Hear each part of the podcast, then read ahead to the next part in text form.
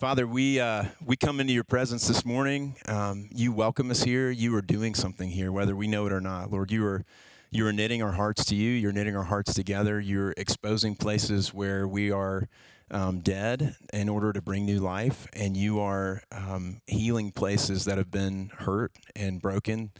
And we thank you for that, Lord. So we just take a deep breath here and we just ask you to um, continue your good work in us uh, through your word. Lord, now as, as we hear it read and hear it preached, um, would you keep your promise to us to not leave us unchanged? And we ask this in Jesus' name. Amen. So, uh, if you've been with us, we are in a series now. We're in a vision series called The Great Adventure Finds Us. And adventure is an important word to us because it's a cool word. Um, no, it's important to us because there's a lot of meaning in that word for us. Uh, you know, essentially, to go on an adventure is to be led somewhere that you've never been before, and really, that's a that's a very good way to think about discipleship. That's a very good way to think about following Jesus and the life of following Jesus. Is He is leading you and I somewhere that we have never been before, and it's somewhere good, and it's somewhere beautiful, and there's going to be hardships, and there's going to be uh, suffering and ups and downs, but um, this is what we were made for. And so um, we have a vision statement at Midtown West. Um, this is the product of, this is not something new that we're um, giving to the world. And we're like, okay, Jesus says all of this stuff, but we've got something new going on right now. And he's given us a special revelation that he's not given anyone for all the centuries that the church has existed. That's not what's going on here. Um, what is going on here is that we believe that the Lord speaks to us as individuals, but he also speaks to us as individual congregations of his people because he has specific purposes. He has specific people out in the world. We are specific people that he is calling. He's doing something specific. And so our vision statement is a, a specific context, like a contextual reflection of what he calls all of his people to be up to, which which is to worshiping Him and uh, loving Him with everything that we have and loving other people the way that He has loved us. And so, our vision statement that we're unpacking over these weeks is this that we are on adventure with Jesus to be set free, to set others free, and to enjoy that freedom together. And so last week we we talked about setting out, um, kind of staying in this adventure theme. That Jesus is the one who calls. Um, we are on adventure with Jesus. He shows up into our lives. He calls us. This is annoying me. Um, and he invites us into something. He invites us to follow him. He invites us to life with him. And uh, what we said last week is that our souls will be ever dissatisfied, ever hungry until we give him the keys to our life and let him take us somewhere that we've never been before. And so this week, um, we are talking about the mountain within uh, to be set free, what it is that Jesus is setting us free. And so, I mean, if we're going to stick with the, the adventure picture here, it's like Jesus shows up in his cool beard and his VW van with all the mountaineering gear on top, and he shows up and, and asks us to come with him, and we come and we sit in the van, and we're like, where are we going? Like, which really exotic place are we headed to? And he's like, oh, we're not going out there. Um, we're going to the mountain in here we, we need to conquer what's in here because the issue um, is, is not that our circumstances need to change, it's that we need to change. Um, it's that we have a problem inside, not a problem out there uh, that we're just victims of. Uh, of you know what's been done to us, who who is doing something, um, what our life looks like, and how we wished it looked different. All of that is real, and the Lord is is not in any way belittling anything that's happened. He cares more about it than you do, even. But what he's saying is that your primary problem, my primary problem, is not what's out there. It's what's in here that's coming out. And that those things are touching the nerve and exposing what's really in here. And, uh, you know, if, if you doubt that, um, just think about the world's most beautiful, talented, powerful people. There's, there's not a correlation between um, successful, happy circumstances and life and freedom and happiness and fullness. I mean, you know, we can see it out there in the world in, in terms of like who we know who's a celebrity for whatever reason that they're famous and see that a lot of their personal lives are in total shambles even though they've been very successful professionally.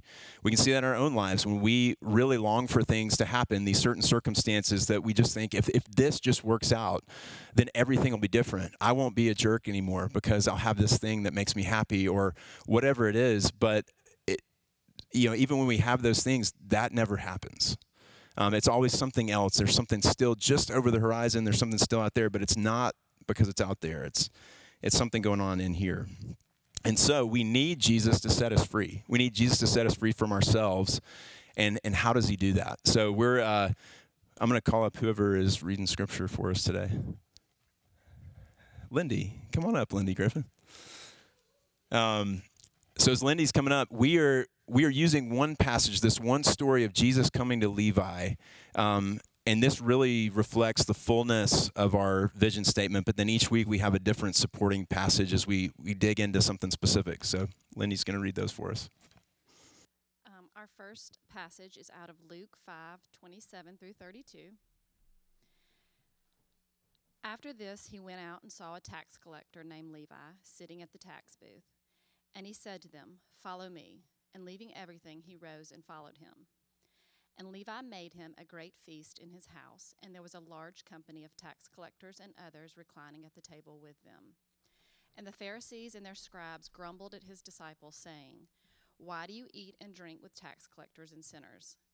And Jesus answered them, Those who are well have no need of a physician, but those who are sick. I have not come to call the righteous, but sinners to repentance.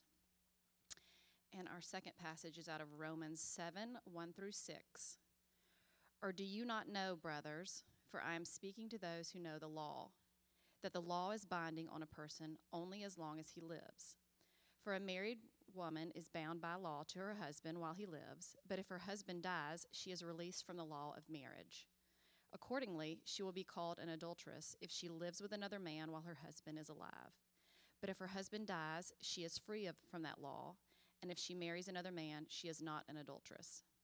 Likewise, my brothers, you also have died to the law through the body of Christ, so that you may belong to another, to him who is raised from the dead, in order that we may bear fruit for God.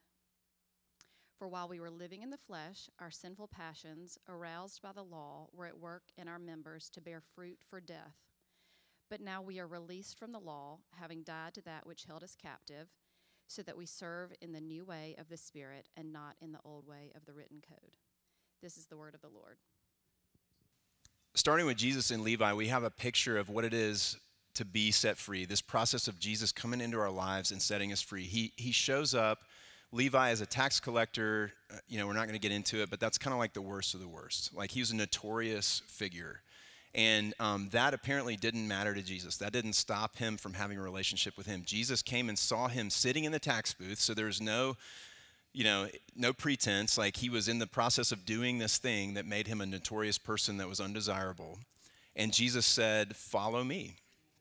And it said that he left everything and followed him. And so we have this beautiful picture of this mutual hospitality, this mutual invitation. Jesus comes first, he always comes first and he invites Matthew or Levi into his life. And then Levi responds by accepting that invitation and inviting Jesus into his life and into his home. And what he, what he does from here is he prepares a feast. And again, this is a beautiful picture of what it is to commune with God, to have the life that we were made for as people who are following Jesus, is to commune with him. Think about why, why do you prepare a feast? if you've prepared a feast, if you've attended a feast, um, this isn't just dinner, this isn't just a meal. Um, when we talk about a feast, the reason you do that is because you're celebrating something. You're enjoying, you, you love the people who are going to be attending this feast. So there's this anticipation of um, time together and fellowship and hospitality and sharing stories and listening to stories and, and giving and receiving and laughing and crying and whatever else comes up. But there's just this overall vibe of just space. When you have a feast, um, there's no one is in a hurry. You just have space to just to be together, and that's the point of everything. And so here, I mean, it's just this beautiful picture of this really at, at the bottom is what it is to be a Christian, someone who is following Jesus, who is in relationship with God and God is dwelling in them and, and, and us in Him. 1 John 1 3 says this That which we have seen and heard, we proclaim also to you, so that you may have fellowship with us, those who are following Jesus, and have our fellowship is with the Father and with his Son Jesus. This whole thing of people who are following Jesus is that we have fellowship with God the Father and we have fellowship with God the Son, and God the Holy Spirit now indwells us. And it's this ongoing communion and union and feasting uh, forever. That's what it is to be in Christ. And then Jesus says this in Revelation 3:20, "Behold, I stand at the door and knock. If anyone hears my voice and opens the door, I will come into him and eat with him and he with me. Not I will come in and fix him, or I will come in and tell him all the ways that he's messing things up and needs to get his life on track. Um, I will come in and eat with him.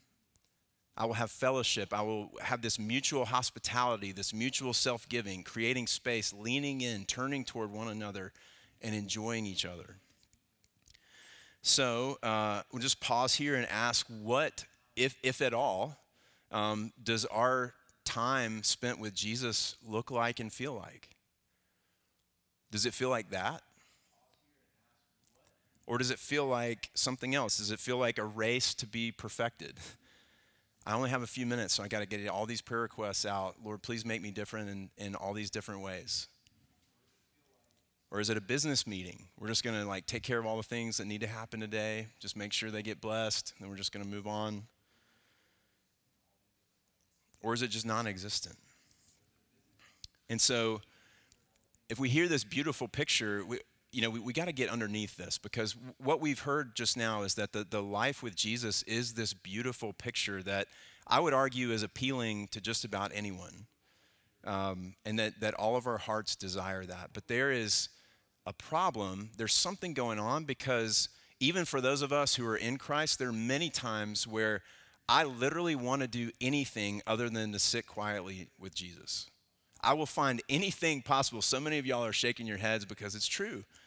I will literally busy myself with anything, no matter how ridiculous, no matter how small or trivial it is, to, to avoid being still with Jesus. So something is wrong in here.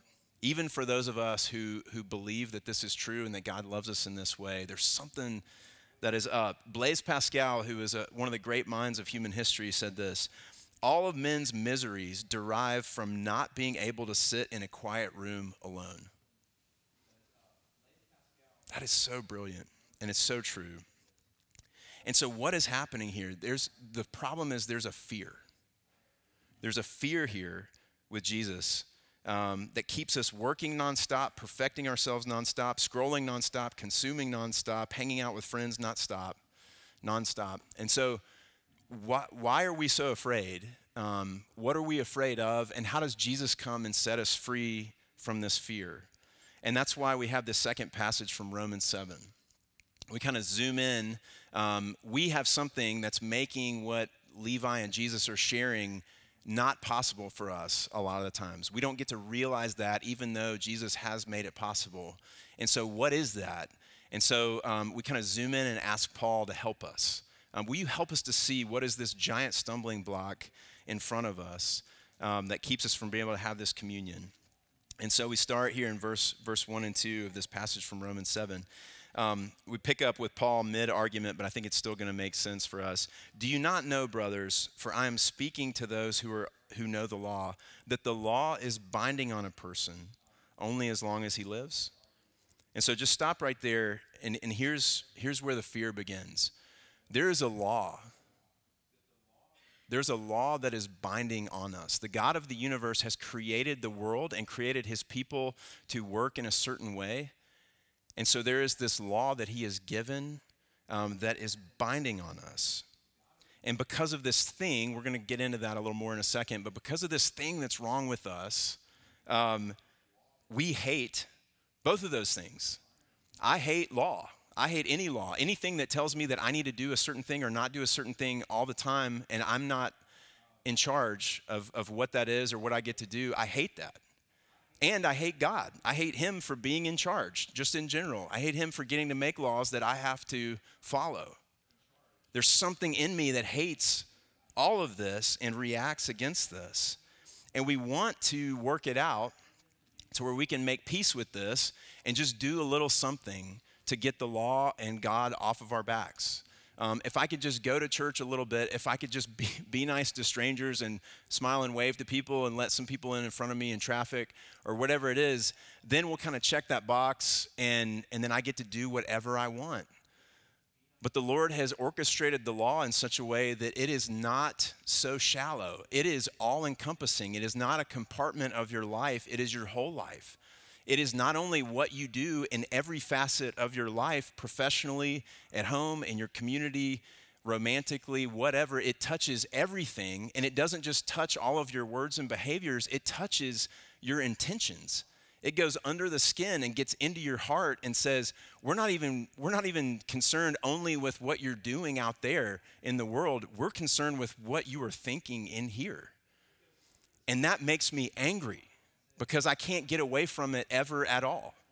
And it's not just that I can do a few things here and there and, and be cool and, and get God off my back and then just go on to living life however. It's this constant thing that is always on me that I can't ever get out from underneath. And even when I like to pretend like I don't even know what this guy's talking about right now, you do. And if you stop and think long enough, you will realize it. Uh, but that's why we don't stop. That's why we're like Blaise Pascal said, and we just keep on being busy and busy and busy because underneath we all know that that's in there and we can't face it. But Paul says, makes a great point here um, any kind of law is only binding on a person when they're alive, right? You can't get angry at a dead body for not keeping the law, um, even though you'd be great at keeping the Sabbath and resting. Everything else is really tough to do when you're dead. And so he gives this picture of marriage to say, um, you know, when you have two people who are married together, um, your responsibilities and duties as a husband or a wife um, they disappear when one of you dies. You're no longer married. You can't be married anymore because somebody is not there anymore. A death has voided the law. You're no longer obligated to keep that. And Paul kind of mixes his metaphors here in these verses because um, really what he's getting at is um, it's not that your spouse died for this the sake of this example it's that you died it's that um, if you die and you're married you no longer have to do certain things to be a husband or a wife the way that you were supposed to be because you're dead. So, in a sense, um, you're free. You're not obligated, but you're also dead. So, so, if only we could somehow die and not be dead, if we could live. Um, and so we continue here in verse 4 that something big, something uh, completely life changing happened when Jesus died on the cross for you. Um, even though this happened in human history, in space and time, centuries before you ever drew your first breath, um, something happened that day in that specific place that has bearing on your life that changes everything. And that's what Paul gets into in verse 4 here. He says, Likewise, brothers, you also have died to the law through the body of Christ, so that you may belong to another, to him who has been raised from the dead in order that we may bear fruit for God. So when we hear of what Christ has done on our behalf in faith, there's something that happens in our in us that is um, you can't see it, but it is more real than anything material uh, in this physical world because it is is more lasting. It's eternal. There's something that happens in us when I hear. Um, that Jesus has taken my place and taken the wrath of God, taken the punishment for sin that was due for me so that I can live, um, something happens in me when God allows me to hear that and believe that. And that's united with faith. There's something that happens for me. There's a death and a new life. Um, the, the me that deserves all of that, all of that is I've died with Christ. If, you, if you've heard that um, statement in Scripture, um, I have died with Christ because he died on my behalf, he died for me.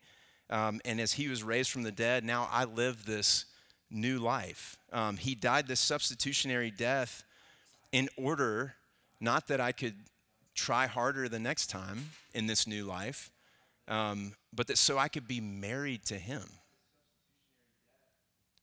So now, what he's done as, as I've died with him and he's raised me to new life, and there's this newness in me now. The Holy Spirit has wrought this new life in me that wasn't there before. I'm spiritually alive for the first time ever. It's not so that I can try harder. It's so that I can belong to Jesus and have a committed covenant marital union and communion and enjoyment with Him for all of eternity from now on.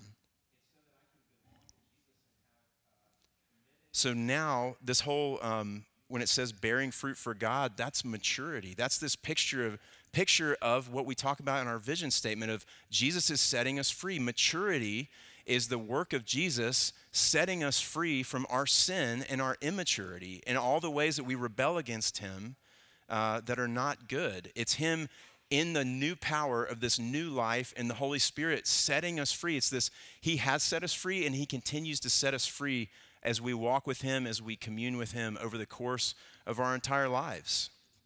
We are being set free, we are being transformed.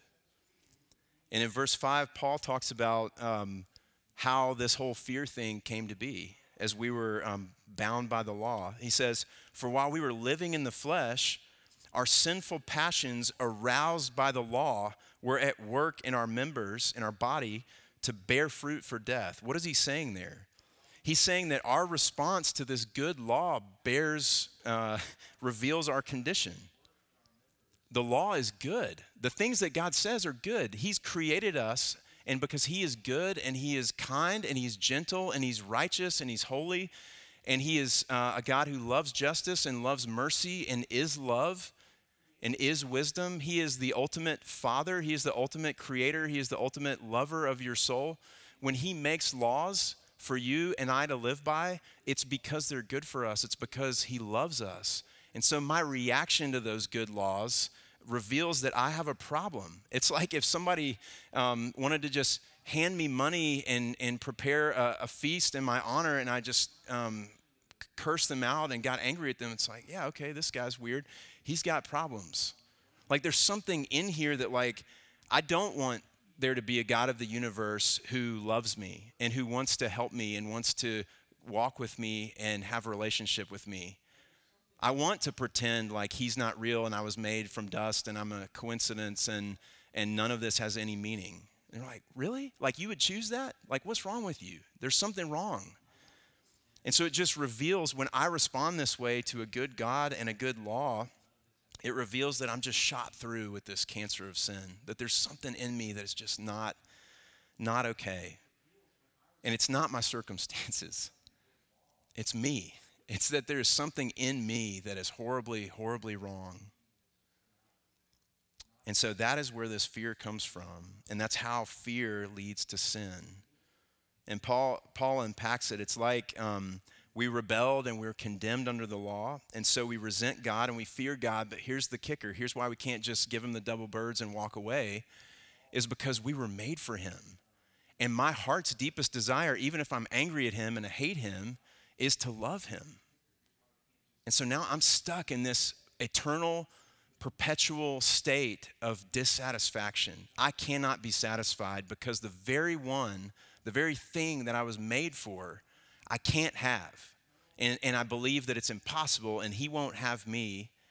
And so it creates this weird situation like, you know, it's, it's like if you're in college and you're in this relationship or and you just totally blow it, but you still love this person, but you can never have them and you just see them out all the time.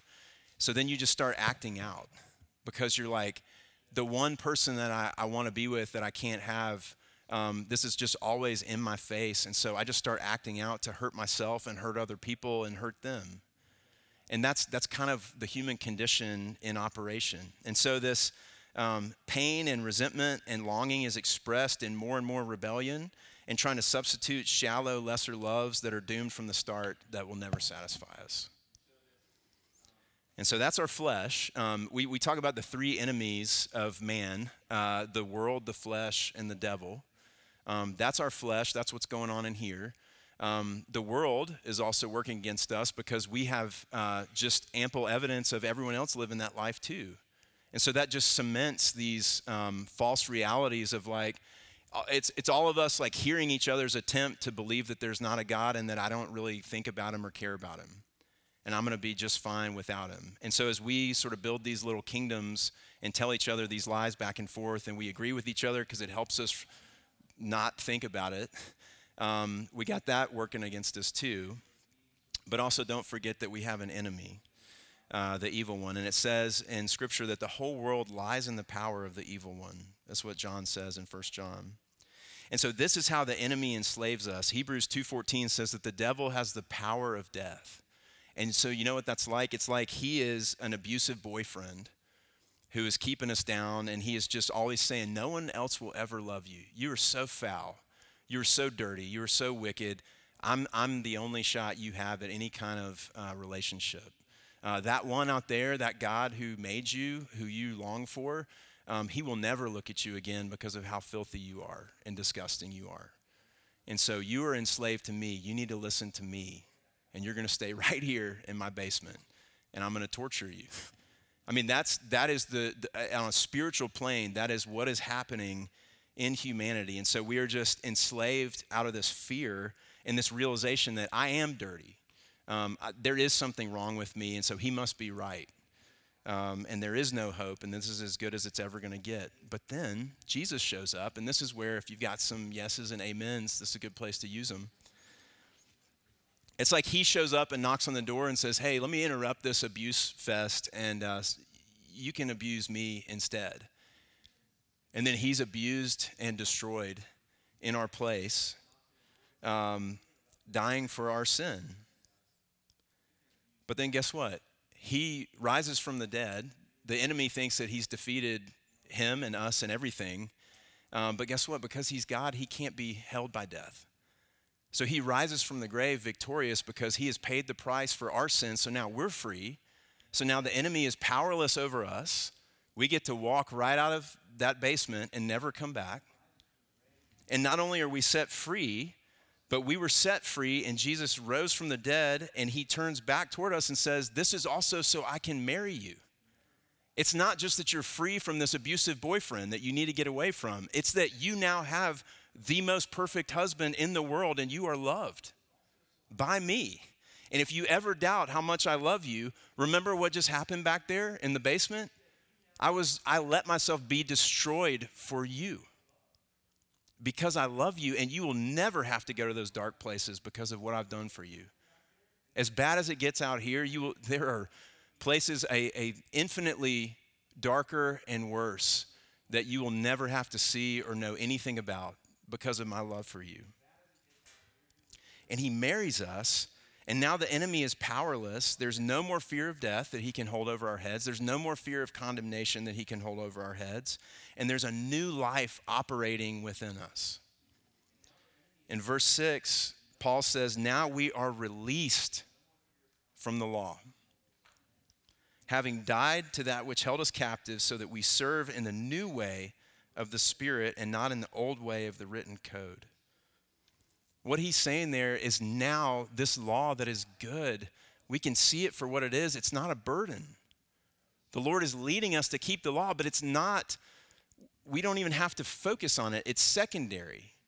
We will keep the law more and more, not because we're trying harder to keep the law, but because we are looking into the eyes of the lover of our soul, and his love is changing us. He is making us new, he is making us more like him. And as we become more like Him and enjoy this love and this fellowship with Him, all of a sudden it's like, whoa, hey, I'm keeping the law now. I don't resent this as much. I actually love God. I want to please Him. I want to do these things. These other things that I used to love now disgust me because now I can see. I'm not living in the basement anymore in this sickness and this just wickedness. Um, I'm enjoying this life as life was intended. And I'm living with this Jesus who's loved me and given everything for me. So now we have this new life in the Spirit. Jesus' very Spirit lives in us, and we are set free and we are being set free. we have been set free, and we are experiencing that freedom more and more as the life of Christ, as the kingdom of God grows in us. And so we respond to love with love in return. It's a forever marriage to the lover of our souls that death cannot break. It is life and communion and love with Jesus forever. And John says this in 1 John 4 there is no fear in love. But perfect love casts out fear, for fear has to do with punishment. And you and I never have to fear punishment again. And whoever fears has not been perfected in love. And that's not a judgment statement. That is said with gentleness. That is said, you know, the, the reality of living life the way that we have lived it up to this point um, is that those ruts are deep. Those ruts of living and believing certain things about us and about God, those are deep and they don't just disappear. And so when John says this, when Jesus says this through John, whoever fears has not been perfected in love, that's an invitation to say, hey, like when you react out of fear like this, you're forgetting, you're not knowing. You don't yet realize the depths of what this means that I love you and I, my love is never going to change or weaken or lessen or be interrupted in any way, shape, or form. You don't ever have to be afraid. Even when you find yourself cursing yourself because you've gone back to these old habits and old patterns, you've done things you said, I'll never do that again. You've said things you said, I will never say that again. You've thought things that you said, I will never think again. Thank God that you are not your judge and executioner. Because even in those places, he says, you don't ever have to be afraid. Ever. Everything that I've done for you is sufficient forever. And, and what we are experiencing now in time and space, because remember, like the God of the universe is not bound by time and space. So even though that happened outside of time and space, in time and space, in the rest of this life until we see Jesus face to face, he is working this out in a way that is bound by time and space. And so it is this, that is the, the big word sanctification, is me and Jesus and us and Jesus together in this union and communion forever that he is slowly changing our thoughts, our attitudes, our desires, our wills, our actions, our words. We are being set free. And we don't have to fear, and he is not threatened in any way uh, when we stumble in the process. We are being perfected in love. We are not perfecting ourselves by trying harder. And so now, that was a very important detour to come back to this place where we see this picture of Jesus and Levi together. This reality that we just spent the entirety of this sermon unpacking is what allows Levi to welcome Jesus into his home and not hide everything and not hurry up and not have like a pre made speech that he's going to give Jesus and then ask him to leave. But it just allows them to be together and have space and know that anything that Jesus says is never in shame or condemnation, is always in love because he loves us in and we are being set free. And so, um, again, those, those old habits die hard, they're deeply ingrained. And that's why, if you've heard the phrase the spiritual disciplines, um, that's why those are there. These are gifts of grace that God has given us, not to try to perfect ourselves, but they're ways in which we walk with Him and spend time with Him and let Him shower us under the waterfall of His love and grace and be changed by Him. It's what allows us to have space because there are things like silence and solitude, meditation on Scripture, contemplative prayer. When we come together and do this and we worship as a body, all of these and, and many more are these disciplines that God has given us to um, bless us and to help us live more and more into and out of the reality that is now true for us. And so, um, just a few thoughts here on that. Um, Celebration of Discipline by Foster uh, is a great resource if, if you want to dip your toes into the, the, water of spiritual disciplines. Anything by Jim Branch um, and a book called Hearing God by Dallas Willard. All of these are great um, if you've got the space and want to want to read. Um, but also, what we do every Thursday morning um, is, a, is a space where you will experientially learn the love of God and live out of the love of God more as we pray together and seek Him together. Uh, groups, uh, if y'all are not in a group, would really encourage you to, to do that. That's a place where that commitment, that covenantal commitment, kind of plays out in a community, and we meet Jesus together and watch as we are bonded and united in that, and watch as He does His His good work in our lives. And then uh, you'll hear more about this later, but on March 10th, we're going to have a night where we talk about um, learning how to hear from God and have uh, conversation and relationship with Him. So, um, so yeah, this Jesus, He comes to set us free. It's not a it's not a bait and switch. He really does come to set us free because He loves us. And uh, what we're going to do now is just practice. This might be really awkward for some of y'all, but um, just like in marriage or any deep friendship, um, it takes time to learn about the other person and learn how to relate. And so we're going to just spend five minutes um, in silence, just trying to do what Blaise Pascal said is, is very hard to do and just be with Jesus.